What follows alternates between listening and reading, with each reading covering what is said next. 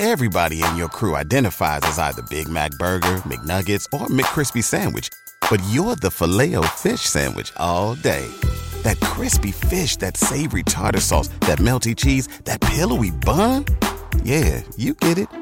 Every time. And if you love the Filet-O-Fish, right now you can catch two of the classics you love for just $6. Limited time only. Price and participation may vary. Cannot be combined with any other offer. Single item at regular price. Ba da ba ba ba. Go ahead, talk Well, the that. only way you can weapon, only way you can become a weapon, is if you know the man needs something that you can only give. Mm-hmm.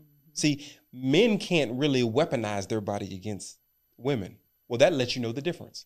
It lets you know that men need to eat. Yeah. It takes you back to that eating. We need to eat. Like, it- if that wasn't the case, your body couldn't be a weapon. Yep. And so, what women will do to try to either manipulate the man to do something, okay, force him into obedience, force him into repentance, force him into giving her something that she's not getting. Yep. And if you ain't getting it, you ain't getting nothing. You ain't just- getting it. You know what I'm saying? Yep. And so, um, that weaponization, what I encourage women is to never use your body as a weapon. I'm Latera Sar Whitfield, and welcome to the Dear Future Wifey podcast. Welcome to the Dear Future Wifey podcast. I'm your host, Latera Sar Whitfield. Hey, listen, before you do anything, can you please stop shacking up with us and subscribe? Come on, let's make a commitment. Uh, I've looked at the analytics and I see a lot of people are sharing our videos, which I'm so grateful for, but it's like a 50 50% um, of subscriptions. So from viewership to subscriptions. So let's hit that 50K mark this season. I'll be so thankful for it. Listen, today's episode is about to get hot and steamy. yeah, yeah, we about to make some. Listen, it's going to be really dope. I got my boy. We're going to cut up. It's going to be a really, really great e- episode. Um, this brother is a pastor. Now, I know when you hear the word pastor, you're going to like, oh God, it's going to be all uptight or whatever. Nah, this this is not this dude. Uh, matter of fact, I may try to get him if he got some some poems at the top of his head, may spit spit a few bars or something because this dude is really really dope. But he's a pastor of Oak Cliff Bible Fellowship, son of the world renowned Dr. Tony Evans. Man, that's my boy. He's actually counseled me. Um, yeah.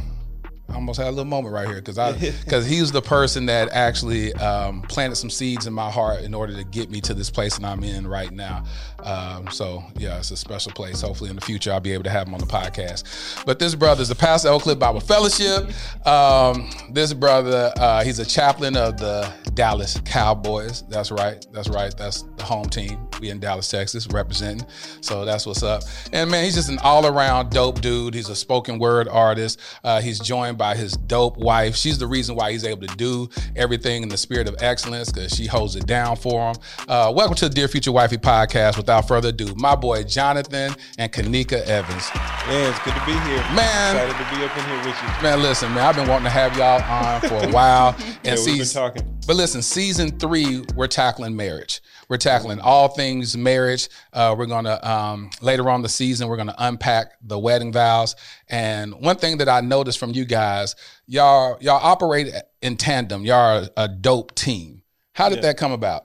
Well, I think the most important thing is that that teamwork. You know, Kanika would always tell me, literally in the middle of our arguments, in the middle of our disagreements, Mm-hmm. she's like, "Hey, don't don't forget we're a team." Really? Yeah, so she's she's she's putting me back. Oh yeah, yeah, yeah. You know what I'm saying? Like, oh yeah, yeah. Because when you when you Yeah, you when you you're in hear you like oh yeah, yeah. okay Oh yeah, we're a team. So she would always say, you know, we're a team.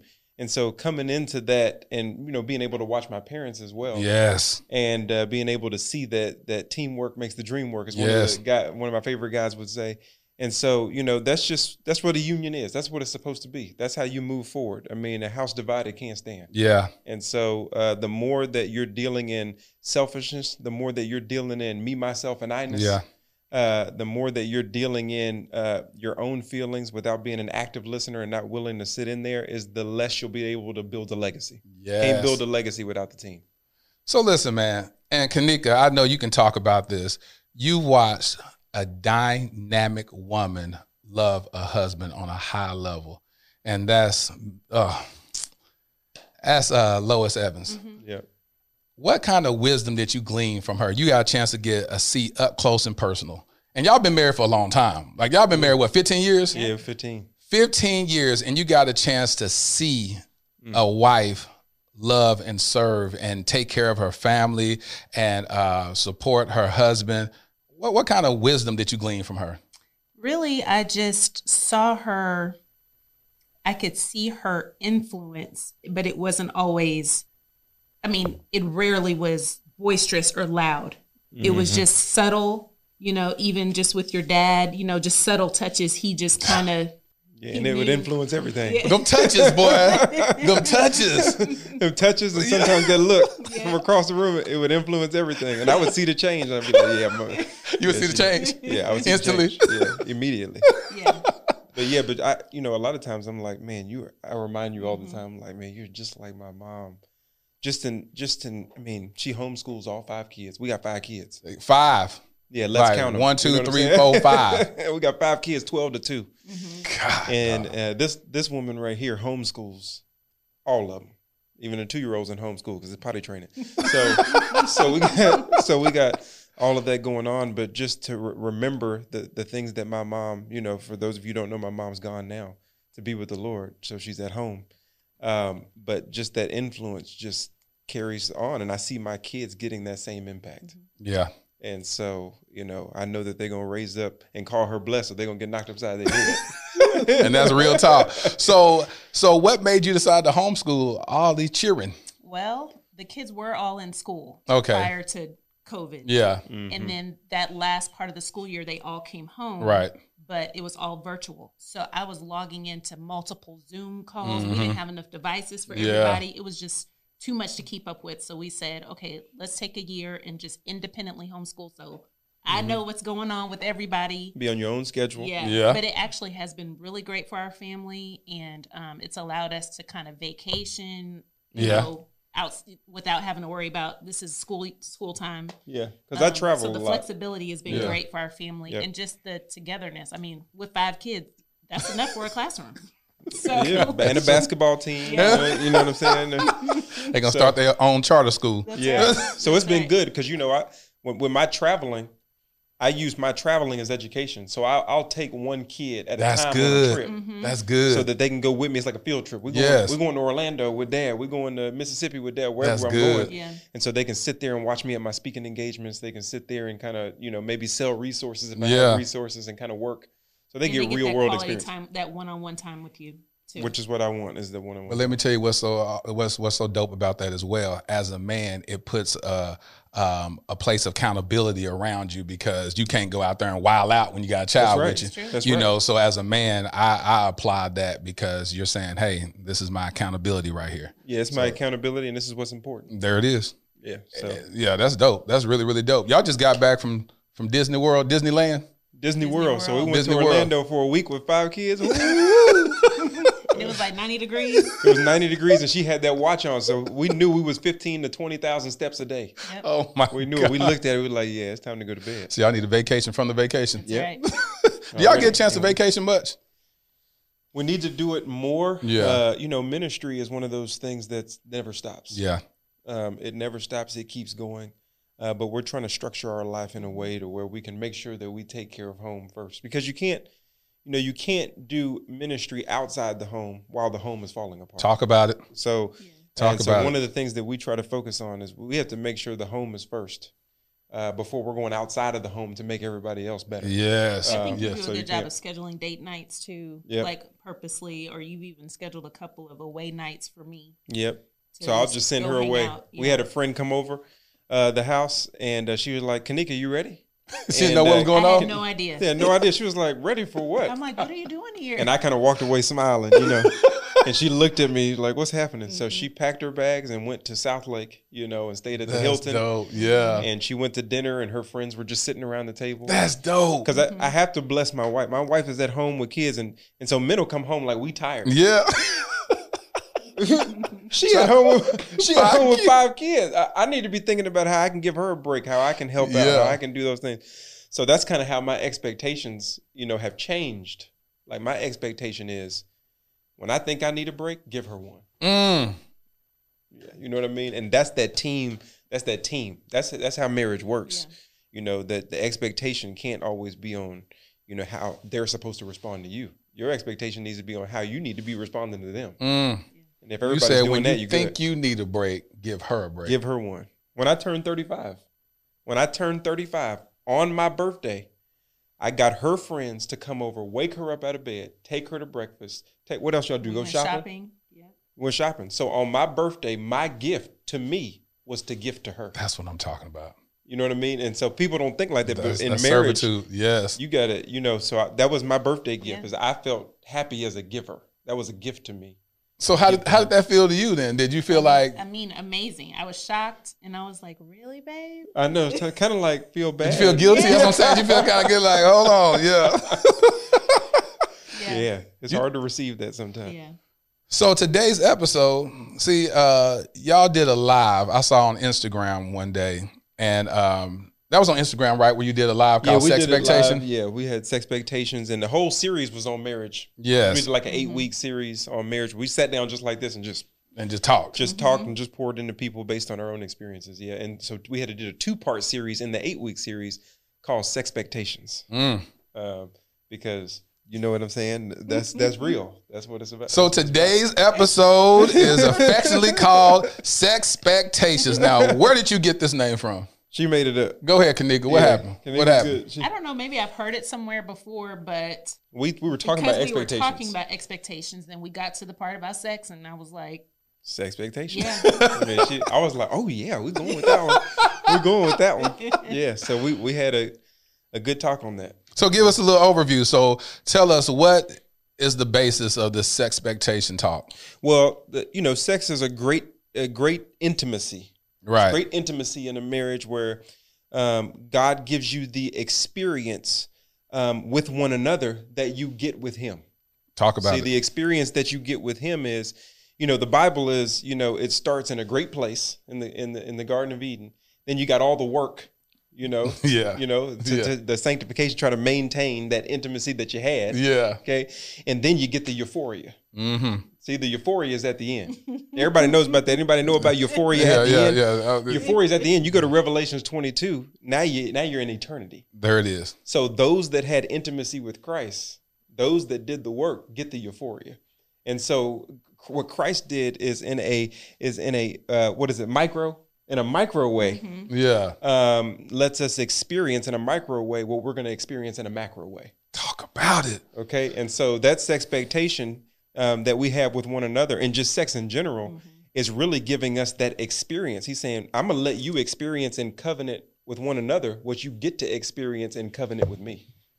And so, um, so we wanted to give that groundwork so people can see it. Oh, this is not just sex; it's Right. God letting us experience the uh, the macro in the micro with with one another.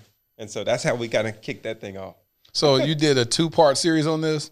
Or you Yeah, yeah, we did a two part series. So we were just we were just talking about uh, you know, kind of the man's expectations. Yeah. Then we just did the woman's expectations. So we tried to keep it as simple as possible. You can go on and on. Yeah, you can go We on and wanted, on. Wanted to keep it as simple as possible so people can be like, oh, okay, okay, okay. You know what I'm saying? And become givers and not just receivers. So let's talk about that from a male standpoint. Uh, from a male standpoint, do you feel that most men we're always looking to receive rather than give? Yeah, well, kind of. Because men men want to get men want to please Right. th- their woman. Right. So we want to give, we want to please. Uh, but a lot of times men can be entitled. Yeah. Especially when if you're if you're married, you're like we married, so you know what I'm saying. You're Like, supposed to make it do what it do. yeah, we're supposed to make it do what it do. We're Yeah. married, and you know Christ has something different to say about that because the reality is that He tells us in First John, He says that if you walk in the light, you will have fellowship with Me. Meaning, if you're not walking a certain way, we don't have intimacy. And so a lot of men will say, Why aren't you having sex with me? Why aren't we having the intimacy? And the woman is like, Because you don't walk with me. You know what I'm saying? You, you don't.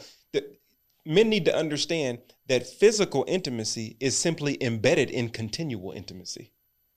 And so if you don't have continual intimacy, you can't be entitled to physical intimacy. You see what I'm saying? So what, what I don't think they understand that. I need you. I need you to break that down a little bit more. I need you to break it down on an elementary school level so that they can apply it. What would that look like applied? Yeah, so what that looks like applied, and I try to keep it so simple because the gospel teaches you, the, the Bible teaches you. What do you do with God to have an intimate relationship with Him? Keep it simple. Yeah. Well, well, I get to know him. Yep. You know, I read his word. I talk to him. I pray. You know what I'm saying? I give him honor. I praise him. I worship him. I give him value. You know what I'm saying? And the Bible says, meditate on my word day and night. So he's so so what the wife wants, the man is thinking, man, that's too much. Yes. But what you're saying by saying that's too much is you're saying, Jesus, you're too much. Because what you're asking me to do is really no different than what she's asking. Yes. But I'm saying she's too much. So really, I'm looking at Christ and I'm saying you're too much. And Christ is saying, lady, it's okay. I understand. Because the way he treating you is the the, way he- same. Yeah, the way he treat me. is the same way he treat me. He wants all the benefits, but he don't want to walk with me. You see what I'm saying? And so really, it talk. You know, we talked about um, we talked about time, uh, talk, and tribute.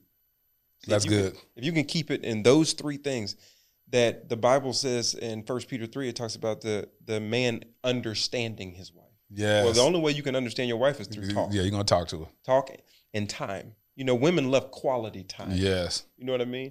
And we come home, we just like, ah, you know I don't feel like talking. I don't feel like doing. What you want? I feel like I don't feel like talking. I don't feel like doing all that. But then we rolled over and tap on Yeah, the shoulder. yeah, like, her, hey, hey, hey. exactly. See Tap on that little hip right and there. she like this. so like, Joke, if you don't get, up, You had no conversation with me. Ain't said nothing to me. you ain't saying nothing to me. tap, tap right there. You know what I mean? And Yeah. so then you know you really know you know something something gets coarse in us as men when you get to the point where you're having sex with your wife. She's she's willing, but she ain't eager. Yep. She, she's just Yep. in the bed like this. And then you You feel rejection. Yeah, Yeah, then you, you know- feeling rejected. You know now. what I'm saying? You yeah. know what I'm saying? But but you know you're getting coarse when you don't even feel rejected. Ooh. See, see now you just getting what you want. Yep. You know what I'm saying? You just it don't even matter. Like I'm not even concerned. I'm About not even how you feel. Yeah, I'm not even concerned about the fact that she ain't even involved. She's not even in this. She's not emotionally in it. She not j- mentally in it. Yeah. she's, she's out. She's not spiritually in it. For sure. Nah, not she's at out. all. But you know what? I don't care. You know what? I don't care because I. You know what I'm saying? I'm getting mine. We call them the GM men. Get mine. Get you know what I'm saying? you, you just you don't want to do no work You because we think. See, that's what we talked about. We we get entitled, and so we say, "Well, we married now." You know what I'm saying? So a lot of men won't get married. Because of that, they're, Yeah, they have a fear of that. The fear of that. And see, when I was married, uh, those that watch my podcast, I was married for uh, two weeks shy of 10 years, been divorced five years. But I recall clearly that my wife would be like, like, you just you just think I'm supposed to just jump into it or whatever. I'm like, because I'm gonna have memories about, you know, before I got married and Yeah, chicks I yeah. had sex with before that. It didn't take all that work. So I'm saying, why is it that now we married and it takes all this work? Like, why don't you just just get with the program? And she was like, I'm not like those other girls. Ooh. And and I was like, I don't know Ooh. if that's a good thing or bad thing, but but, but but it's but it convicts me. So even while you're saying that now, I'm going. Dang, I remember she would say that. Like she was like, "Give me foreplay, give me foreplay," and Yeah, foreplay starts way Way like, before like- you touching her. Yeah, way before you touch her. Early in the day, hey, just thinking about you, so beautiful. I can't wait to see you later on. Hey, you're so this, this, this, and just speaking to her and loving on her and giving the words of affirmation. And then, and in times when I got it right, I come home and it'd be waiting for me. You know what I'm saying? Yep. But if Yep. I got it wrong, she'd be like, I just don't feel like. I'd be like, this, this is this is so frustrating. This is so Yeah. frustrating. Mhm. You know? Because because men are microwaves and women are crockpots. there it is. You know, it's it's a totally different ball game. We're we're totally different, but we have to look at those differences as good things. Yes. Because they still both are representative of who God is. talk about it. We're made in his image. And so what I'm saying, so Christ wants that intimacy, but he also wants that time. You know what I'm saying? Christ wants us to experience that euphoria uh, together, but it, it still comes through the conduit of sanctification. Mm. So salvation is free. Okay, you get married. Okay, you know what I'm saying? You Mm-hmm. said yes, I do. Okay, we got that. But intimacy is work. Yes. And so what people don't realize is that the work, uh, that the intimacy comes through the conduit of working, you know, and falling in love with the work. When you fall in love with the work, then the then the euphoria is just the cherry on top. Mm-mm-mm. When you fall in love with the work, When you fall in love with the work, and that's what that's what we've been doing, is that you know we just so we, in our house we just bless each other and praise each other. good. Like Good. you know we're talking about oh yeah you doing I see you doing that differently. You know what I'm saying? Like, yeah, yeah, because you know it's work. yeah. You know it's work. So so she makes mention all the time like babe, you doing that? You know what I'm saying? Mhm. Just just those little things. Yes, it goes a long way. So that we're we're constantly no, we're not perfect Yeah. by any means, but we working. And we we love the work, which is why we love each other. Especially after 15 years, for y'all still to be working and still saying we love each other and we still working. That's that's the work. That's the beauty of it. Is 15 years because I know y'all have probably seen a lot of couples that started out with y'all and just didn't make it. Didn't make it past two years or three years or whatever. Uh, and people, what is the biggest misconception about marriage? Do you think getting to 15 years before you got married, which means y'all got married at what? You got married about 20, 21 or something? Yeah, yeah. We, well, no, I was 24. 24. She's older than me because I, Okay. had to- I had to upgrade. Yeah, you had to level up. You had to level up. Get you an older woman. You know what I'm saying? So I don't know. What do you think is the big? I think one of the things that you always say Yep. is men marry women, women hoping they won't change. Mm. Women marry men hoping, Hoping they, they will. will change. Woo! That's right. That's and you know, a lot of men me won't you get married because they're afraid she'll change. they're like, nah, I need you to, I need you to stay the same. What they're really saying is, let me keep you insecure. Because if I can keep you insecure, then you'll keep putting on what you need to put on to to try to gain that security. Because a lot of women are hoping, well, maybe he'll propose, or maybe he'll, you know what I'm saying? So they're trying to, they want security. There's a reason for that. I can go and explain that, but they want uh, that that security.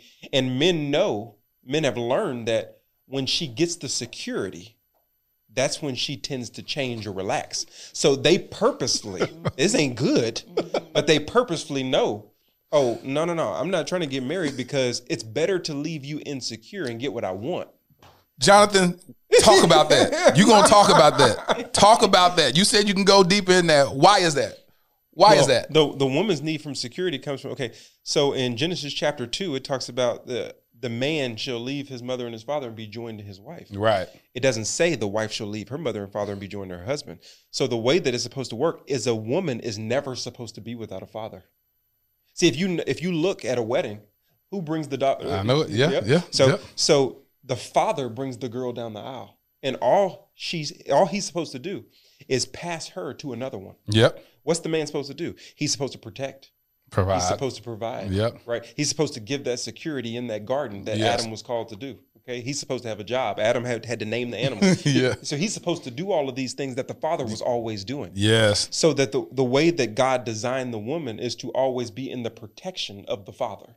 You know what I mean?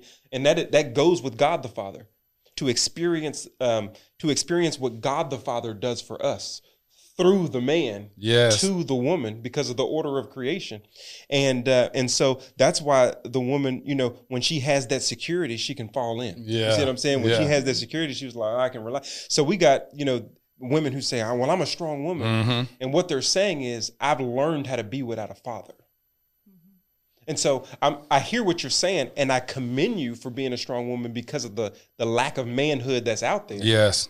But the reality is, it shouldn't be that way. She should be a strong woman because she knows, shoot, I, I got a strong man. You know what I mean? And when a woman can fall into that, it's a whole nother ball game. You know what I mean? She can fall into it, and so that's what you know, Kanika, you know, kind of learned to do, and maybe she can talk about that because. Okay, tell them about Yeah, your yeah. your Okay. upbringing and just So I um, grew up in a single parent household. My mom got married like when I was a teenager, but essentially my father lived in the same city with me my whole life, and I didn't see him for mul- multiple years growing up.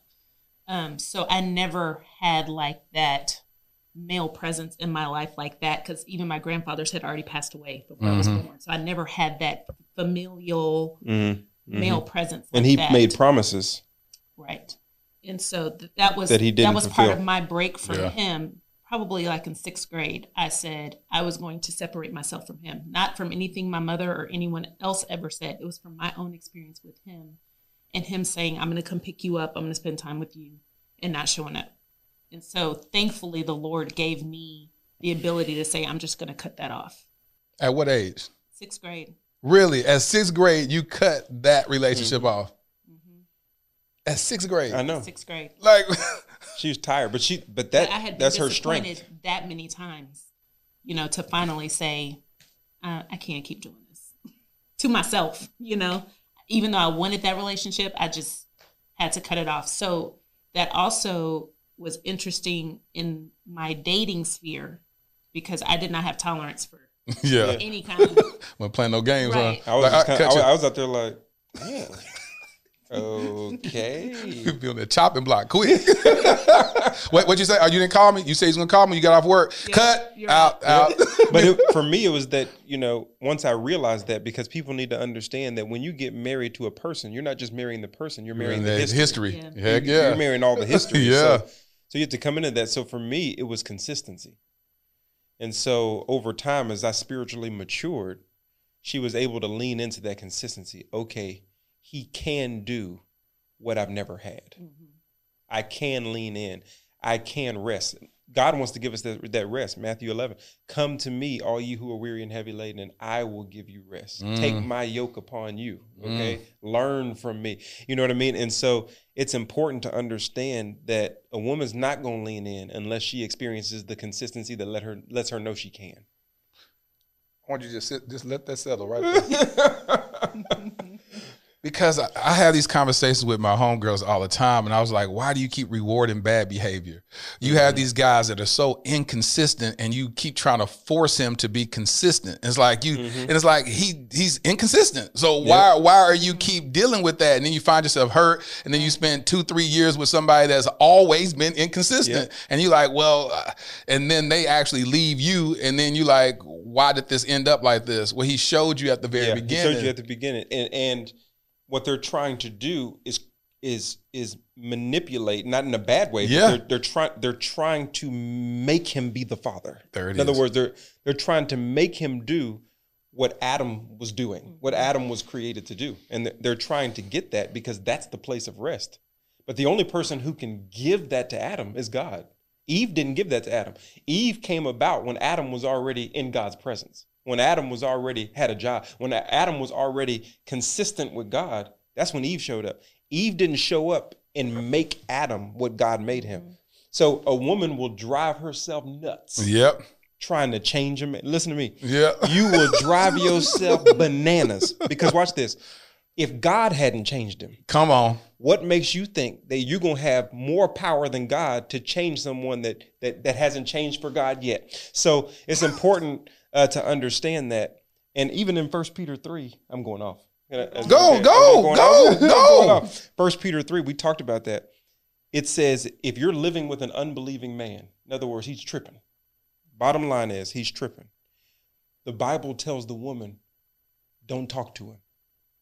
Now, it's not saying don't say anything not silent treatment. not silent Yeah. treatment. What it's saying is the, the Bible says, shh. Yeah. He says, let him be changed by the word of God through your example. Okay?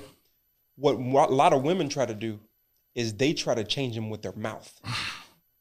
That is the, that is the, that you, you, you, I, it, Job, you Okay, talking, hold on, talk. Hold on, hold on, hold on. So, so you can read it, First Peter three, starting at verse one. It'll just it just walks you down what to do. Women think that if if I can outtalk him Yes. or if I can say this to him, I've got him. Yes. Really, the more you talk, the more you push him away. 'Cause What happens is the testosterone in the man builds up, and all he's doing now is competing with you. There it is. So it's not going to go anywhere. But God says, shh, live this way. Do what I tell you to do. Learn from me. Take my yoke upon you. Okay. Okay. And when you when you do what I tell you to do, he will he will be changed by your example from my word. Mm-hmm. Well, well, how in the world did he get God's word if I didn't say anything? He watched you. And then watch this. Watch this, ladies. What a man will do when you're not talking, but when you're living, is that he, that same competitive nature, he will then begin to self-talk himself. He will, he will then begin to say, he would then begin to say, Man, I'm tripping. My, my you know what I'm saying? Yes. My, my wife is and she she loving on me. She going to church. She faithful. She she doing these things. She do. So then he begins to say, she doing better than me. So that same competitive nature that pushes him away when you're talking is the same competitive nature that draws him near when you're not. You better talk about it. I don't think they understand that. Can, It's a big can, deal. Can you testify to that? oh, 100%. She does it all the time, and I see her doing it. You know what I'm saying? Like I, I see her doing it. But yeah, uh, let me let me But let you even talk. further, you know, in First Peter three, it talks about women having a gentle and quiet spirit. Yes. And um, one of the things that I like to highlight is it doesn't say just have a gentle and quiet mouth. So Mm-hmm. just because you're not saying anything doesn't mean your spirit isn't saying something. Ooh. So the eye rolls, the neck rolls, the slamming doors, slamming stuff down, all of that is so loud that it talks louder than Your yeah, mouth. you. then Yeah. you're still not quiet because it's a spirit about it. Mm-hmm. There it And is. and God is saying that's what gets him. Yeah. That's what gets him because then he say then he starts saying to himself, "Man, yeah, I'm tripping." Like he he has quiet time, and the spirit begins to get to him by her actions, and mm-hmm. so it's really her being consistent. And and listen, we're talking about sex expectations. All this goes into that. All, Oh, no, I this, know. All this goes into yeah. that intimacy It's intimacy. that leads to the euphoria. There it is. You know what I'm saying? There it is. I think that's important, but that's just you know we just talking. so- No, yeah, yeah, we talking, but we here now. we we here now. We in this thing now. So so when you when you look at it, when y'all look at 15 years of marriage, five kids, did y'all set out to say we wanted five kids? Who was the one that was wanting the kids? At And, Well, first, didn't I say four or I five? think And we you said always three or three four. to four. Yes. Yeah, Because I grew up as an only child. I have several half siblings, but I never had siblings in the house with me okay. growing up. So I always knew I wanted a big family because I didn't like being an only child. and I wanted a big family because I'm from a big family. Yeah. So, So it worked out. so it worked out. He's like, I I was was big- done at four. I was like, oh yeah, we good. We got two boys, two girls. That's perfect. You know what I'm saying? That's perfect. I'm done. And then she came to me and said, I don't feel done. And I said, uh, you don't. you don't. You don't feel done. You know what I'm saying? I was like, but I didn't want to be the guy again giving. I didn't want to be the guy um, to to cut me off. to cut Yeah, off. yeah, Yeah, I, didn't- I didn't want to. So that when we sixty, she's like, yeah. "You cut me off." You Yeah. know what I mean? And, And, so then we prayed about it, and the Lord just started showing us signs of Of yes. another child. Oh yeah, I have another we were child. meeting people that had five, like somebody Over played and over football again. with that Yeah. had five kids because we were also worried about his travel schedule and his Yeah. ministry. How do you do that with five kids? So we ran into one of his football buddies that was still playing in the NFL Mhm. and how they balance having five kids with the husband being away. And then um, we talked to And the wife said, "Do it. You should do it." Yeah. I mean, it was, I mean, we were like we- this. we're Okay, looking at each other God. like, oh my god. Okay, all right, we're gonna do Okay, it. God. See that my name's not God. Oh, I'm sorry. We're just Yeah. having this inner monologue right now. Yeah. Talked to a pastor, uh, John Jenkins. Yep, John Jenkins kids. in Six? Maryland. He's got six kids. Uh, uh, Glenarden, big Mm-hmm. church in Maryland. A Great friend of my dad. He has six, and he was like, "Oh yeah, God's calling you to do it. That's why you're asking. Wow. That's why you keep. You can't get away from it. God's calling you to do it." And we were like. you know what I'm saying? Be careful for what you pray for. Yeah. Then God starts giving you answers. Yeah, and and you start like, getting "Ah, scared. Yeah. You start saying, well, maybe that's not God. Boy, what, what do you think it is? You just prayed Yep, the prayer and it's yep. coming to manifestation. It's crazy. And what would you do without number five? Oh, I mean, sweet Jade. She got daddy, you know. What did number five do to you? She just messed up my whole life. I mean, all three of my girls, you know, they just in different ways, but it's just, you know, we named her Jade Winter because, you know, mm. my cousin Winter Winter, passed yeah. away in 2018. While I was pregnant with her, Yeah. and I actually had two miscarriages right before I got pregnant with her. And Wow. Winter was one of my best friends. Yes, it she was. She was praying with me, just praying for this pregnancy to make it and all of those things. And then she passed away in July. Then we had the Suddenly. baby on the first day of winter. Yeah. So that and it was a baby, girl. We didn't know what we were having. we never find out. And so it was a girl, Jade Winter. I mean, just, Yep. you know, So we named her Winter. Yeah. Born on the first day of winter. as a girl. Winter's husband was there at the hospital to hold Winter after losing Winter six months earlier. So it's crazy, but that's again, you know, that's just you know, God listening to is the so Lord. dope. Oh, yeah. Yeah, When- when- Yeah. those little details. Yes. people do it. They gotta. That's just by chance. No, It's no, no, no, not. no, no. It's impossible to, Yeah, to, to yeah. relegate that just to chance. because we would have we would have had to have sex at the right time. Yes. her get pregnant at the right and, time. and Winter had to pass away at the right to time. pass away. then then then on the first day of winter, her name is Winter. I mean, only God can Yeah. string that together without much thought. He just I'm trying my best not to run around the studio because I love it when I see God show up Yeah. so Specifically. where Yep. where where you can't orchestrate, you can't say, you can't outthink him out Yeah, of. you You gotta be would've like, go ahead, go about ahead, go ahead, go, go ahead. yep. You would never just go and take me out of it. And you be like, well, I mean, but you got to think that, uh, and you just look stupid. So you just got, you might as well as just say, okay, God, you did that. Yep. Like because there's nobody like that. And then, and it's crazy because I'm thinking about Winter, who was such a dope spirit. I mean, she was Mm-hmm. amazing. And even when you speak about your fifth child, it's like you're just lighting up. You know what I'm Yeah. saying? It's Yeah. like, do you feel like she's carry she carries some of the same spirit as Winter? I talk about it Oh, all yeah. the time. Yeah. Yeah. And when she walks around, I'm like, that's how Went walks. I mean, she she got the same little waddle. I mean, she got the same little it- it- it's the same thing. So I'm like, look at we were just talking about. it. I said, look at little Went. Look at little Win over there. You know, we can see it. But you know, that all came from giving. Because she wanted something and I didn't. Talk about it. You know what I mean? I was I was like, nah, I'm good. You know what I'm saying? So I could have done the man thing and be like, no, we're good based on how. But you know, we live once. We're gonna live once together, and she's asking for something. You said we live once, We're gonna live once together. That's I need that to marinate right there. Yeah, that's it. We're gonna live once together. We're gonna just live once together. So so if we're gonna do this once and we're gonna do it once together, we're gonna have another child. I mean, I'm not gonna, you know what I mean? And so when you give, then there's God has a way to return. God has a re- way to return that unselfishness, and that's a part of that's a part of intimacy. Is that when when two people are givers in a marriage and not receivers? See, a lot of people are receivers. Yes. They come in with expectations of what you're supposed to do for me. okay? Yes. That's why most people leave the relationship feeling robbed. You feel robbed. Well, because you just you just spent all this time with a taker and you didn't even realize you were a taker yourself. But when both people are looking for ways to give, that's when that's where the blessings just start flowing. That's where the intimacy goes to another level. And we talked about that from the women's side too, yeah. because you kind of did the men's side. Mhm. And so, um, Talk about Kanika. Let's, let's, let's talk about these women. my educational background, I'm a physical therapist. So tons of science and health and all of those kind of classes I had in school. And um, so I like to look at when we were talking about sex expectations, I was thinking about it from the biological standpoint. Okay. So um, for some people that may know psychology, there's this thing called Maslow's hierarchy of needs. Okay. Yes. Sure you- they can hear you. Yeah, just pull that up right there. Probably probably tighten the side of the That's all right. yeah, We're tighten just gonna right make there. it happen. Tighten it high as it there it is. Perfect. There we go. Yeah, Make sure y'all talk hear. about it. Yes. And so if you if you look up Maslow's hierarchy of needs, it's basically a pyramid, and at the bottom are the things that you need to survive. And you can't reach the higher things like reaching your goals in life and your dreams and your aspirations. You can't get to the top of the pyramid unless the base is taken care of. The things that are at the base are food, shelter, clothing, all the basic things you need.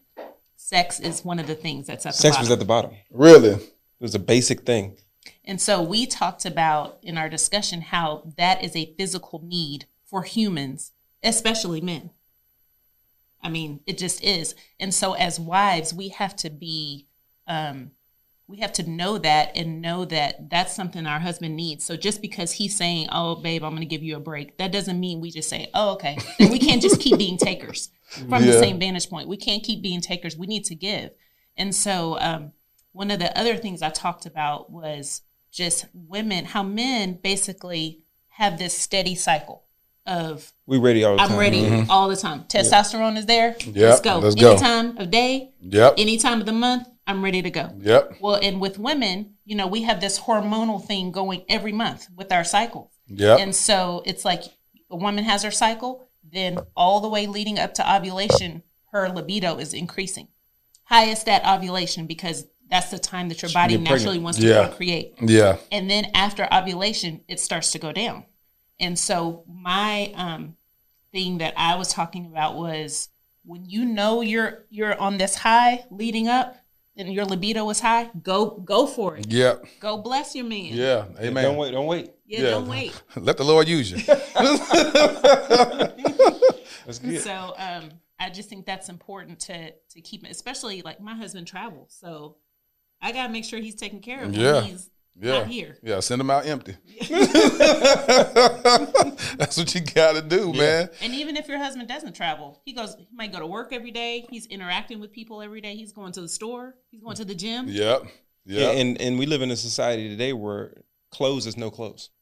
So that's just what it is. Yeah. And so when she's talking about that need, you know, the the the sexpectation for men from a woman's perspective, like thinking about a man, is that men are primarily two things: visual and physical. Yep. Okay. Facts. And when I say that we're visual, we're we're dangerously visual. Yep. Okay, we're not just visual. Oh, she fine. No, we're we're dangerously visual. That's why Jesus said in Matthew chapter five, he's talking in the Sermon on the Mount, and he says, "You say if you commit adultery, it's a problem. I say say if you even look at it, but he says, I say if you even look at a woman, which means who's his audience? He's talking about the man. He's talking about men. He's looking at men, and he's saying, I say if you even look at a woman, so he already knows. And you How say you you and uh, what is it? First Samuel, uh, first uh, Second Samuel, Second Samuel, chapter eleven. David sees Bathsheba Mm-hmm. in verse two. He's sleeping with her in verse four. Now, now watch this. Watch this. Watch this. David was a good man. Yep. yep. See what I'm saying? Yep. And so it's not about good man. He's supposed to. Be, a man that- after God's own heart. Yeah. right. Watch this because you think it's just men. Yeah. Well, that's men. They, they no no no. That's men. They just they just nasty. They just want no no no no no. We're made in the image of God. there it is. See, we shouldn't look down on each other Yep. because Jesus is visual. Yep. He says in, in Revelations 19 that I that I saw her, the bride of Christ. She was dressed in fine linen. In other words, he was he he, he wants to see his bride a certain way. Preach. So we, we want to see our bride a certain way, Preach. just like Jesus wants to see his bride a certain way. And so we can't um, just write that off as oh they just you know we're made in the image of God. But one of the things that you know we were talking about about being visual is that you know a lot of times those things tho- that women get in their their what is it the bridal showers or the Oh, lingerie. Yeah. the- you know the lingerie and all that stuff that stuff be having cobwebs on it. You know Nobody be, nobody don't time Don't for nobody that. be pulling that out. We ain't got time for that. We got kids. You know what I'm saying? We got we got all of those different things. But remember, the man has to work. yeah. And I don't mean work a job. I'm talking about sanctification. Yeah. In order to get intimacy, he needs to talk. He needs to give time. He needs to give- Yes. well, even for the woman, you say, well, that's too much work for me to put that on. But if you know a man is visual, then we need to do the work. There it is. It, it's a pull it back. If it got cobwebs on it, pull it out, That's wipe them off. Yep. And if you have the thought in your mind that's too much work, Talk about it. if you have the thought in your mind, oh, that's too much work, you know, well, women will get dressed for a lot of things. Talk about it and spend hours getting dressed for Getting a lot dressed of for a lot of things, but may not feel like it's necessary to do the work for their man. So, so those are the things that that are that's the work of intimacy mm-hmm. is knowing men are visual. He go out all day and ain't nobody got clothes on. exactly. It- you don't even have to be at the gym. no, you You just go outside. just go outside. Tights is the new wear. Yes. for everything. Yes. Yeah. Yes. You know what I mean? And so we need to understand that men are visual, and that's not wrong. But the other thing is visual and physical. Okay? So for us, we experience intimacy, and I experience closeness with my wife and all of those different things physically. Yes. So when when Kanika says, um, you know, the what is it? The hierarchy. The The hierarchy, hierarchy of needs. and sex is at the bottom. Well, women, okay, for men, sex is like eating. Yeah. It's not just something we want to do. Yeah. It's something we need to Yep. do. Yeah. Yep. And, and that's how we are. Sex is like eating. And in the Songs of Solomon, the woman says, um, in Songs of Solomon, chapter 4, verse 16, she says, Come into my garden and eat from its choice fruits. Preach. So she knows he needs to eat. And the best place for him to eat is in a garden. But if if the garden is closed, Talk. because the man needs to eat, he'll find fast food. You better talk about So- this poetry. Do, do, you So- hear this? See, yeah, see, yeah, see. Jonathan's a, a spoken word artist, so I, I know, I know y'all flowing with this. Go ahead. He- He'll find fast food. He'll he'll find because he's gonna eat. He's gonna eat. Now that doesn't mean he's cheating on you physically, but it does it does mean pornography. Yep. It does mean that his eyes are jacked when he sees these other women, and he it's hard for him to keep the things that he wants to do with them out of his head and all that kind of stuff. Why? Because he's starving. Talk. And because the garden is closed, the healthy place mm-hmm. where he's supposed to be eating is closed. And so, because that's closed and he's starving, then now he's going into other places to get full. And then you wondering why he's out of shape in your relationship. Well, because he ain't eating right. Jonathan, you preaching. Let me tell you something. You saving somebody's marriage right now. I'm Oh, telling yeah, you. no I always feel something happen in the spirit realm, and I'm telling you, something, some, some, it's some couples right now watching this episode that are like looking at each other like, I get it now. Yeah, Y'all are yeah. talking where it's opening up some hearts and some minds and opening up something in the spirit realm for people to cleave to one another in a way that they've never cleaved to one another before. And so I want y'all to receive that. Whatever you're going through in your marriage Yeah. right now, we speak blessings over it. We speak a place of healing over it right now. We want you to open up your hearts, your minds, your ears, and receive it. We we, we come we rebuke the spirit of pride. We rebuke the spirit of rebellion yeah. where you feel like, well, I don't need to hear what they're talking about. No, God is wanting to restore your marriage. God is wanting to restore your relationship. He said, what he has joined together, let no man put asunder. And that man can very well be you. Mm, Man, so you got to be able to say, you know what? I'm not even going to get in the way of my own marriage, and I, I, I'm telling you, this right here is blessing somebody. Yeah. I'm uh, keep on. I'm just, I'm just here. I'm, I'm, I'm, No I'm. I'm in so, this thing. wait, so where was I? So, so yeah. So understanding that it is a need for man. yes, I mean, it is, and you equate it to food because after she says, "Come into my garden and eat from its choice fruits," then Solomon responds and says, "I have come into your garden. I have eaten this. I have drank that." So he's always he's talking about, "I've had the meal. I've, Talk I've. I've had my my fill." Okay, so he's talking about it in terms of food. Now, watch this. Women want men to be attentive. Uh, they want men to be thoughtful. yes, Uh, they want men to be caring. They want men to talk. They want men to have the conversations and all of that. But tell me how you feel and how you act when you're starving. Hmm. When you hungry, you can't tell me you ain't irritable. yeah. You, ha- you hangry. You hungry. Yeah. Yeah. You can't tell me you ain't frustrated. Yeah. You can't tell me that that the only thing you can think about when you're starving is food. There it is. Well, what she's requesting of me is all these other things that I can't even think. I can't even think about anything else because I'm starving. there it is. And so for the man, it's important for him to not only eat, but it's important for him to eat in the right place. Okay? That's why she describes herself as a garden instead of men going to fast food of pornography, fast food of you know women watching and lusting and fast food of magazines and Yes. and all of those different things and to the worst fast food of actually going to another Yeah. woman. Um, those things happen because you know the gas station's closed. As one of my favorite preachers, Myles Munroe, said, if the gas station is closed, then and you need gas, you just got to go to another gas station. Uh, you know, yeah. what, whether right or wrong, Yeah, that's the just car facts. needs gas. Yeah. and it's it's a need for a man. It's not just something that he wants or that he just desires. Mm-hmm. So it- it's important. This keeps marriages flowing, and this is giving on both sides. That the man is giving. I'm giving time, talk, and tribute. Yes. I'm giving continual intimacy, not just trying to snatch up some physical intimacy. yes. But the woman is giving. She's saying, "I know he want to see. I'm gonna give him something to see, and I know he need to eat, and I don't have a problem with that." You better talk about it. And so it. when both are giving, well, the woman wants to give him something to eat because he giving me all this time talking. To, he, he's always intimate with me. He texts me for no reason. Yes. And tells me that he loves me, how beautiful I am. Flowers show up for no reason. Like I don't have to do it. He's just loving me just cause. there it is. And so it becomes a, a love affair with the work. See? It becomes a love affair with the work. I always say that you, you know I want a wife that we compete with, who can love each other the most. Where we're just always doing like, look what I did for you, look what I did for you. Mm-hmm. Yeah, okay, I yeah. got you. You got me on this date night. I'm, I'm gonna get you the next one, and then Yeah. you just and you just Yeah. continue to impress each other and woo each other, and and that's what I'm looking forward to. I know I had the Woofers here.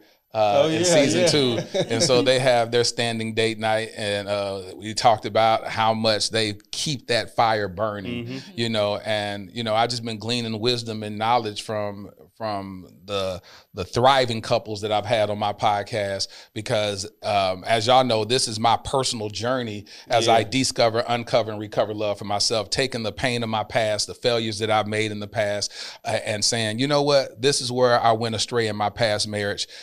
I, I get a do over. And by the grace of God, I get an opportunity to sit my tail down and learn from God and learn Mm-hmm. from godly wisdom and godly counsel and and do it right the next time. Yeah, no and so and so that's what this whole process is about. And I'm like I said, I'm doing my best to contain myself. Just Yeah. listening, y'all. I'm like, ah, Yeah. gosh, I want that. You know what I'm Well, saying? there's one thing that you said that I want to mention uh, that I don't want to get away from mentioning. And you talked about how, you know, with your wife, you were like, "Well, my past did that. Why Yeah. you did?" You know what I'm saying? Yeah. And what happens is is is what what men will do a lot of times. Women will do it. Women do it too. They do it in a different way, but they, they do it too because a lot of men will be in a relationship and be like, "Why are you tripping?" And it's because something you did triggered her about something he did. did, yeah. dude he- that did something you don't even know who he is. You know, so so you so people do that. But what men have to be careful is, especially with sex expectations, is making your wife become or perform your last five experiences. You got one woman trying to perform five jobs. Yeah, and then you mad at her because she's not meeting your expectation when your expectation of her is to be five people. And then she and then she ain't with you no more because she's like, what is this? This is not even us. Mm-hmm.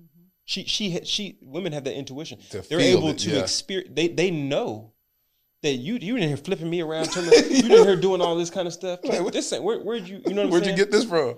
Well, I want you to be, you can't have righteous sex from a sinful context. So you want to bring in the sinful context to a righteous arena and wondering why the righteous arena is decaying and collapsing on itself. Talk about Well, it's it. decaying and collapsing on itself because you brought all of that stuff from the past.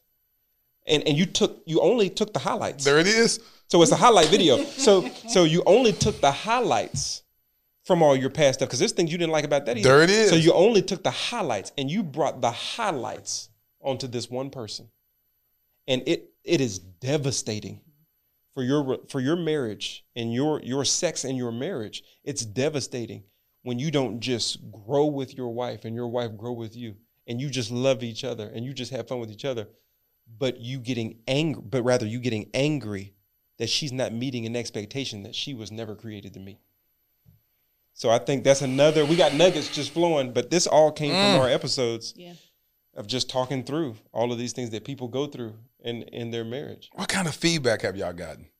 Oh, it's great. I mean, everything from people texting me like, "Hey, man, can we get counseling? Like, Yeah. Mm-hmm. we need to like." I'm listening to you, and I'm like, "Yeah, that's right." Like, I know the truth, but we ain't living it. yeah, yeah. So everything from that to just, you know what I'm saying, them comments with the fire. Like, I've had a, one girl, one girl said, "Man, I'm gonna watch this because we'll put out the little clips on Instagram, just Yeah. a little clip." She's like, "I'm gonna get my husband and watch this tonight." yeah. and it was about, you know, the clip was on um, weaponization. See, women will weaponize their body against the man. That's what I saw right there. I saw that one. Come You on, talk clip. about. Yeah, I'm finna get comfortable. So- you talked about that one because I. That's what I watched. Go ahead, talk about. Well, the that. only way you can weapon, only way you can become a weapon, is if you know the man needs something that you can only give. See, men can't really weaponize their body against women. Well, that lets you know the difference. It lets you know that men need to eat. Yeah. It takes you back to that eating. We need to eat. Like if, if that wasn't the case, your body couldn't be a weapon. Yep. And so what women will do to try to either manipulate the man to do something, okay, force him into obedience, force him into repentance, force him into giving her something that she's not getting. Yep. And if you ain't getting it, you ain't getting nothing. You ain't just- getting it. You know what I'm saying? Yep. And so um, that weaponization, what I encourage women is to never use your body as a weapon Mm. because you know what the man needs. Mm-hmm. Why? Because I tie everything to the gospel. You needed grace. Mm. In order for you to get grace, God had to give up his body. Jesus Christ gave up his body. He was he was bruised and and wounded, okay, for our transgressions and iniquities. He gave up his body. What he didn't do is dangle his body as a carrot and say, "When you obey, then I will give you my body." When, when, let me manipulate you. Let me let you know that the grace that you need to feed on, I got it, but I'm not going to give it to you unless you do. I, I'm gonna force you into this law. I want you to be a law body. I want to manipulate you into repentance. I want you to say I'm sorry first. I want you to be this type of person first before I give up my body. No, no, no. It was him giving up his body. He didn't use it as a weapon. He used it as a tool to bring relationship. And so when you understand the gospel, and I know what women are thinking, you're saying, well, what am I supposed to do? You saying I'm supposed to? He tripping? You saying I'm supposed to give up my body? No, I'm. I'm saying instead of being a weapon, you should communicate, because you should want to give up your body because that's what Christ did, knowing we all needed to eat.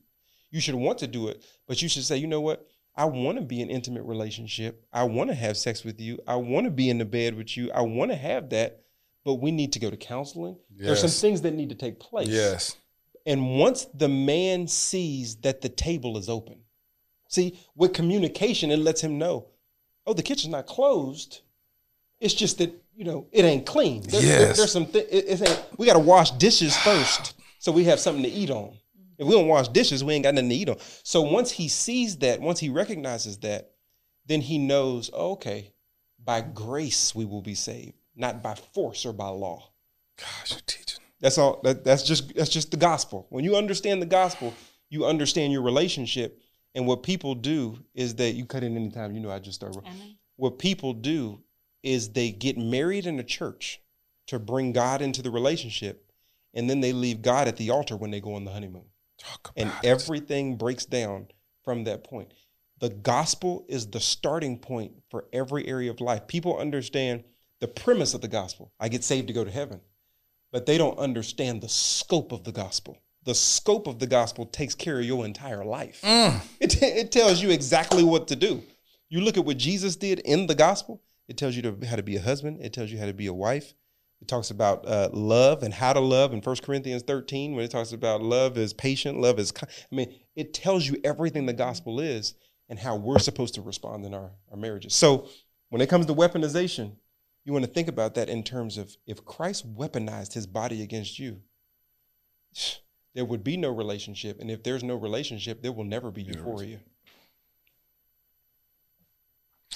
All right, folks. Well, appreciate you having me on. We, Yeah, I- I'm just, I'm just, I'm just gonna just sit here. I'm just, my goodness. it's, it's but it's fun stuff. When you learn it, mm-hmm. it's like, oh yeah, I got this. I got Have y'all ever been in a point with 15 years where y'all want to call it quits? Mm-mm. We've had hard points, but we've never said, you know, or, or if any one of us gave an inkling that we were so frustrated, or we just, you know, you just kind of, I don't know if I can do this, or Yeah. you know, you know, you just, come Yeah, out, you just kind of say, then the other person would be at a place where they could check the other person. Good.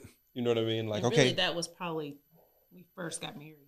Just Yeah. getting used to each other. Yeah, them, But- them one and two. You know what I'm Yeah. saying? One, two, mm-hmm. and 3 and mm-hmm. four. You know what I'm mm-hmm. saying? When you're trying to get get it all together, and you're you're just frustrated, and when you're frustrated and you're, you're in your feelings, that's why the, the Bible says the heart is the most deceitful of all and is desperately sick. Who can understand it? Hmm. Because the heart boy will lead you right away from your legacy. So It'll lead you right because you're frustrated. You're in your feelings. Yeah. And when the Bible tells you, do That's not real. trust your feelings, they're a roller coaster. They will change. They'll go on loop to loops. They'll go on hills. But do not trust them. Don't, don't give them your faith. Right? And give I me think your it's faith. important just because in our culture there are so many people that grow up in dysfunctional families. Yes. I mean, Oh yeah. such a high percentage Yeah. of people do not grow up with two parents in the home.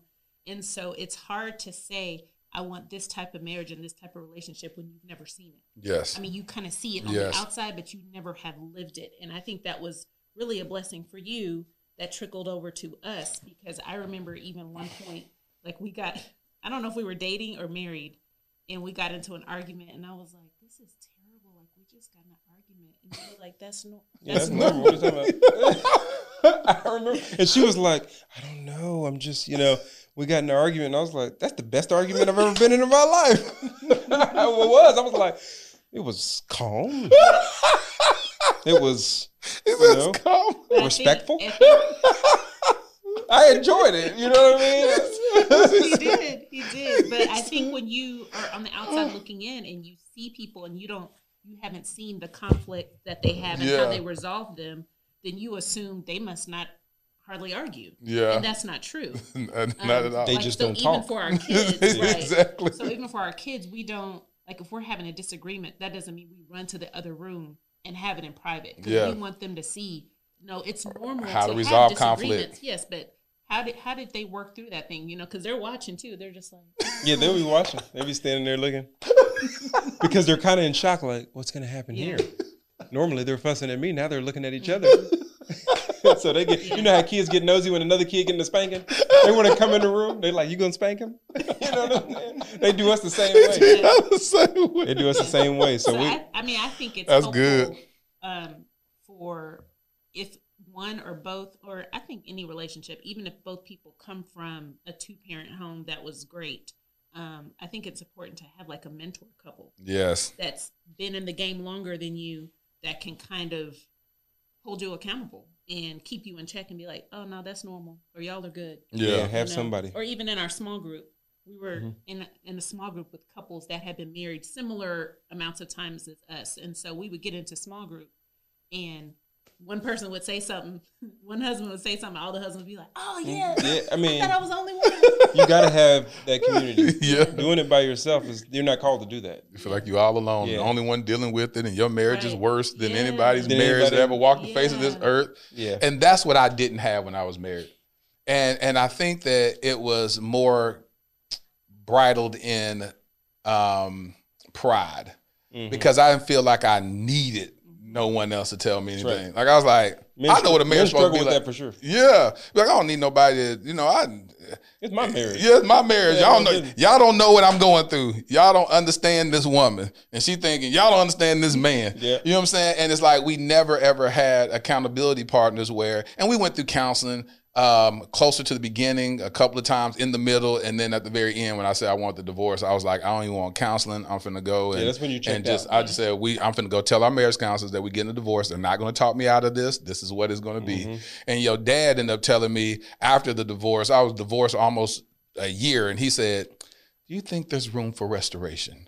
I said, Dr. Evans, if you don't get somewhere and sit Mm-hmm. I know, down, I I, am not. We are good. we friends. We actually cool. We have made peace with it.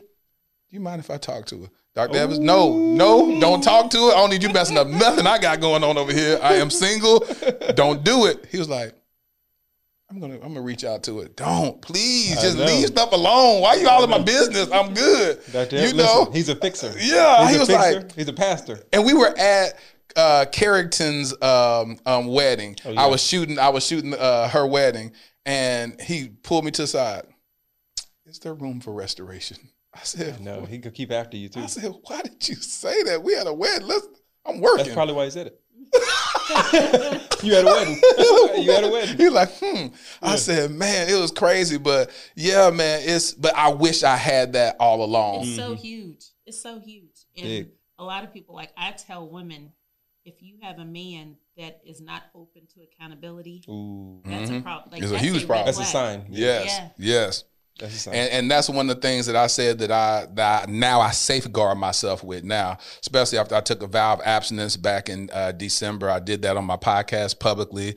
Uh, I had Pastor Conway uh, Edwards sit on my episode, and I just said, "Hey, listen, I'll visit your church one day in January, and you spoke a word that convicted me, and I want you to be on the episode that I take a vow of abstinence." He was like, "You know what? I usually don't do this, but." God is God has an anointing over your life. Let me go ahead and do it. And we did it that next week, and it was so dope. But I've recognized the power of accountability. Yeah. Uh, whereas when I was in my twenties, just getting married, I was like, I got this. Yeah, I, I know. Yep. I know what to Yeah, do. it's a it's an immature statement. Very immature. Yeah, and, and we've all been through that because I did it too. Yeah, in, like- co- in college, I was like, and I'm Tony Evans' son. Y'all can't tell me. You nothing. can't tell me You know nothing. And, that, and that's the problem. It's a huge problem. the It's like, and we be thinking that, and then so, hey, if you're getting married and you're, you know, get some accountability partners, get some brethren around you that's gonna keep it real. Yeah. Not the ones that be like, man, you all just step out on the cheat. We all cheat. No, you need somebody to, to you know, to hold you and, and keep you lifted up and uh, and to keep you covered. But yeah, that's totally important, and we don't hear enough of that. You know, we we we believe as men that we we all got it together. and we can out of my figure it out. Yeah, stay out my business. I don't even know all my business. Because women get together and they talk about Yeah, their relationships. They How's there. things with your family? Oh yeah, my husband's this, this, this. Oh, you too. Men be like, oh, we good. We good. You good? You yeah, know. we good and we bad. Bad whole relationship is going down in flames and like, now we good. I mean, she, you know, she cool. We good. We good. We good. Mm. And then next thing you know, you getting a divorce. And they're like, I didn't even know y'all was Yeah. going through a divorce. Like, yeah, yeah, we. I decided to get divorced. When y'all? How long you been divorced? Uh, about six months. Six months? What? Hold on. Why didn't you tell us nothing? I just, you know, I didn't want to bother y'all with my issues. You know what I'm saying? I didn't want to put my issues on y'all. You know, the like, enemy loves isolation. loves it. Okay, Loves the it. enemy loves isolation. It wasn't until Jesus was isolated that the enemy came and tempted him. There it is. And so it, that isolation, you're just setting yourself up, you know, for failure One hundred in that isolation. And so just know we we don't even need to go to accountability. Run into it. Yeah. I mean, you run into it like when you you know you need help. Everybody needs help. Yes. Yes. We run into accountability. Hey, I'm trying to do. I'm trying to do it right. I'm trying to be better. Let's let's do it as a team. You know There what it I'm saying? is. Run into it. Don't be ashamed of it. It's good. Well, Jonathan Kanika, I could talk to y'all all day. Oh, yeah. Listen, Yeah. listen, man. Y'all, uh, you have a concert coming up. I bought some tickets. I Yeah, bought some you got a tickets to VIP Lecrae. table? Y'all went. I, I almost. I mean, it was only a couple of tables left, and I had to go grab it or whatever. To to Lecrae, I said, you know, I haven't had a chance to see Lecrae in concert, but that's one of my favorite rap artists. Yeah, yeah. And uh, just a dope individual. So, um, when is that coming up? That's that's So June 5th? listen, you guys, it's June the fifth. June the fifth, seven thirty doors open at six thirty, right? And it's at Texas Live Yeah. in Arlington, the backyard in Arlington. So it's kind of an indoor outdoor.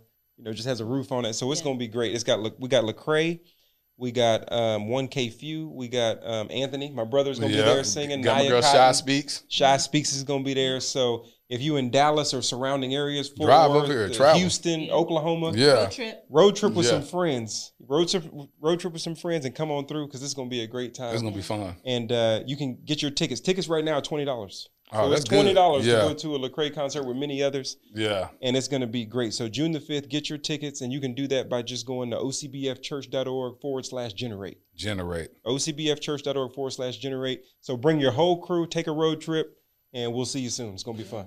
I heard about this dope book you got coming out. What's the name of this book? Your time is now. Your time is now. So the book comes out. You can pre-order it, but it comes out June eighth, and so it's a unique book um, because I'm just going through how really all of time is now, and so we're waiting for a now moment, not realizing that in the waiting, God is developing, and so you can't discount the development in the journey, waiting for this now moment that's already started. Your now moment is a compilation of all of your life. And so you need to realize and have confidence in what God is doing.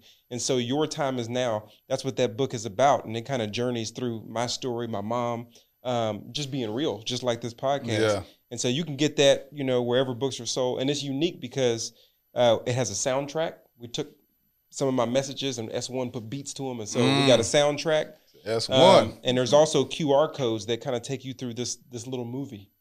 Uh, so as you read the book, you got a visual. You're gonna be Yeah. Beyonce up in this mug. Yeah. You're gonna have a whole visual. Yeah. So we put a little, book. we put a little, you know, with the with the little money I could put in there. but but we, we we put a little visual in there just to type, just to tell a story so you can read and watch and That's listen. hot. So the whole I book like is an experience. I like Whole that. book is I experience. like so you can get that uh, wherever books are sold and write a review. Write a review for you. Boy. Yes, we'd, definitely. We'd love to hear what you think about it. So Definitely, definitely right there. You know what? I, I, I shot. Um, I took a part of the sermon that you spoke at your the eulogy that you did for your mom, and that video went viral. What gave you not only the strength, but the the wisdom and the wherewithal to eulogize your mom? Ooh, it, it really came from me telling God I'm not going to do it. Mm. it. It really came from with an unveiled face coming to God and saying, "You tripping? Like, why didn't you do what we were praying for? Why didn't you show Yes. your power? Like, why didn't you come through? Like, me coming at God wrong is how I built the strength because He came back at me. Like me coming at God and saying, you know, with my frustration, like this was the opportunity for you to show your glory, like to raise my mom up, to take her out of a, you know, to do what you did before. We wanted to see you do it again. Like I was, I was angry. Yeah, you had that Job moment. Yeah, I was just like, come on, man, what do you? So, and then, you know, he just said, you know, Jonathan, you know, as you've heard, maybe some of you've heard the eulogy, but he just kind of said, Jonathan, you, you're coming at me wrong. First of all, I'm God, and uh, second of all, he said, you're a preacher and you don't even understand my victory. You tell people about my victory all the time. Obviously, you don't understand it. Because he said, if you understood my victory, you wouldn't be complaining. If you understood, you think it was hard to watch your mom die? Think about how hard it was for me to watch my son die. And the reason why my son died is so your mom wouldn't die. So what you're looking at, you're not even looking at. She's either going to be healed or she's going to be healed. Those are the only two options if you understand my victory. She's either going to be with family or she's going to be with family. Those are the only two options if you understand my victory. She's either going to be well or she's going to be well. See, the answer to your prayer, Jonathan, the whole time you were praying was always yes and yes.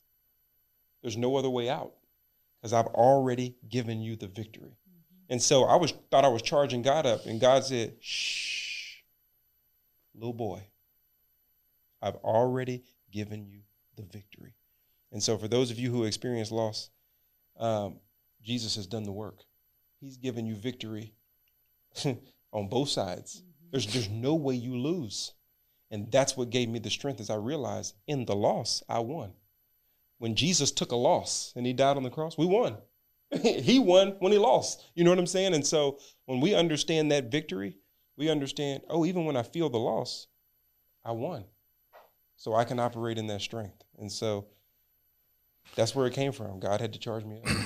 when I was at a funeral, um, God convicted me so heavily because uh, you know I would produce all the plays at y'all church for the last five years, Christmas and Easter, and your mom would come up to me at the end of the service and she'll be talking to me and telling me how much she enjoyed the show, but my eyes was on Dr. Tony Evans to hear his approval. And so I, she would be talking to me, but I would be looking at him, waiting for an opening, and I'll be like, yeah, yeah. And then I'll walk over there to him. And when I sat in that funeral and heard that lady was a beast, Mm-hmm.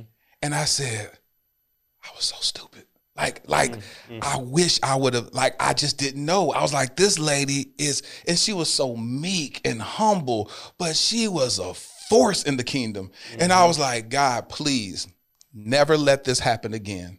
Mm. To where I look past the, the the I mean she's anointed. She's mm-hmm. powerful. She is the force behind That's Dr. Tony testimony. Evans. And he good. says it all the time. And I said, and I was too busy. uh, th- thank you, Dr. Okay, I'll be right back. And I wish I could have just said, Dr. Evans can wait. I can call him on his personal cell phone. Let's talk. And I felt so convicted in that. And I cried and I cried and I cried as I mm. just heard all her accomplishments and how dope she was and how many lives she changed and all this. And I was like, I never knew this. She is mm-hmm. what? She never acted like that. I have a video that I shot with her and your dad that no one has seen yet. And it's a video I shot when they were opening up the um the Grove. And they were there talking and talking about the vision of of the Grove. And that's one of the last videos that that, that she ever recorded. And I shot that and I went back and looked at that um about 6 months ago and I looked at that and I just stared at her. And I just cried. I just sat there in my office and I just cried and I was like, gosh, she is so cool. And mm-hmm. I was a little jealous of y'all that y'all got an opportunity to be raised by that. You know what I'm saying? But one thing that I saw in that is in that service, I said, God, I want a wife that covers me like that because the, the way I watched her cover your father and the stuff that he spoke about her and what everybody else spoke about, I said, I need that. Yeah, that, that's good. Yeah, I said That's I need good. that. That's good I said I need that. I need that. And then four months later, I launched this podcast, and I said I'm gonna get real intentional about it. Each episode ends with me writing a letter to my future wifey, uh, expelling things that that I desire, and and and talking about the the man that I am becoming, because it's a work in progress. It's Mm-hmm. a man that I am becoming, and I will continue to, become. And um, but that seed was first planted at that funeral, Yeah, that's and I was like, I want that. Thank I you for telling that. me that. Yes. And so uh yeah, your mom's dope, your dad's dope, uh your wife dope, y'all just dope. Your sister dope. we love you too. Your sister man. You dope. Just, you know, Priscilla just dope. Y'all just dope. y'all have a whole narcotics form because y'all so dope. Y'all just dope. Y'all dope. You want you want you want to spit something? You got you got you got a little piece you want to spit spit. Oh, let's see. I'm you have anything think. about marriage said that, I was relationships? like, uh, you got one about manhood. I do have. I have a couple of on manhood. Um, let's see if I can remember because I ain't even thought I about know it. it. Um, a little bit of it. Yeah, just a little bit. Where are the men? Because these days it seems like we're not around. I mean, we're around. We're just not around. Because most men choose to be more like the abominable snowman, footprints everywhere, but nowhere to be found. We live in a generation of boys that are being raised to be men, just like their mothers. Because 70% of them in the African American community don't even have fathers. And 40% rising in the Anglo community don't even have fathers. So I'm just saying we're around. We're just not around.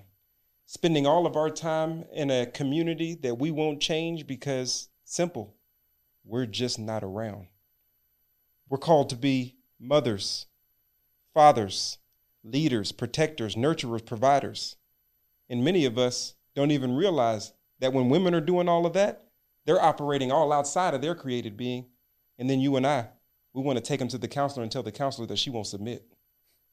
Submit. Submit to what? Submit to a man who himself will not submit?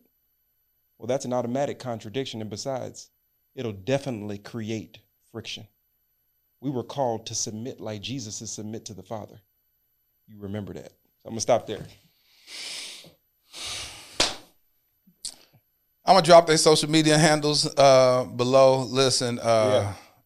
Thank y'all so much for blessing this podcast. Uh, y'all some dope individuals. Are y'all gonna be doing anything from a couple standpoint, writing some books as a as a married We couple? might. We've or- been talking about it, thinking Yeah. about it. We done. We did this podcast. Give us a chapter. Yeah, y'all finna do. So it. we're gonna take that. Give me that. Yeah, Uh, yeah. We're gonna put it out there. It's gonna be a chapter. Yeah, Um, y'all need but to do yeah, that. so we, we we love kind of just working together and being able to do this and encourage people. And pouring into marriages. Pouring into Yeah. marriages is big for us, and being able to use that as a testimony. So y'all just follow us, and um, if you follow us, you're gonna follow Christ. there it is. So that's what social media is for us. They don't get no better than that. Before I let go, Kanika, did you ever want to be a first lady? Oh, no. Oh yeah, she was like, "What? What do you do?" Yeah. what do you do again? And Oh, really, no. what's funny is when we met, he never wanted to be a minister. he want to Like, be football he, player? He huh? down, said, "I'm never going to seminary. I'm not doing that." Anything my dad was doing, I was like, "I'm not doing that." So I'm not doing. I'm gonna run as far away as possible. So, but There God you likes go. when you say that. He love it. He be like, mm. there you go. You a whole pastor. She about- she a whole first lady. Well, thank y'all so much for joining us on the Dear Future Wifey podcast. Thank you so much, Jonathan and Kanika. I really enjoyed having you. Thank you. Discover, uncover, recover love with the new Dear Future collection. The journey starts from within. Let your inner thoughts find freedom on the pages of this richly hued Dear Future Blue Sapphire Edition genuine leather journal. It features a cross stitched spine and luxurious cording to bind your deepest insights. A great accompaniment is the Dear Future Luxury Bamboo Fountain Pen. There's nothing more intentional than the writing process of a fountain pen. This is an elegant writing work of art. Join the thriving community of fountain pen enthusiasts and purchase one today. These exclusive items and more are available at dearfuturewifey.com.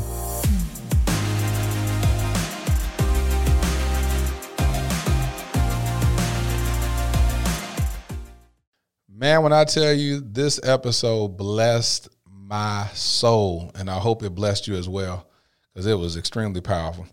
Well, here's the my favorite part where I manifest my future wifey. Yeah. Yeah, I really enjoyed that one. Dear future wifey, I will serve you with humility. I will research ways to dissect your heart to extract all the pain the fears, the insecurities, and inject my love, comfort, and a safe place to bear your soul in matrimony. You are my long awaited, beyond all human imagination, queen of the ages. I fantasize about you often, how we'll fit like a hand in a glove and move in sync. We'll move in tandem. I look forward to our usage of possessive pronouns like my, your, and ours.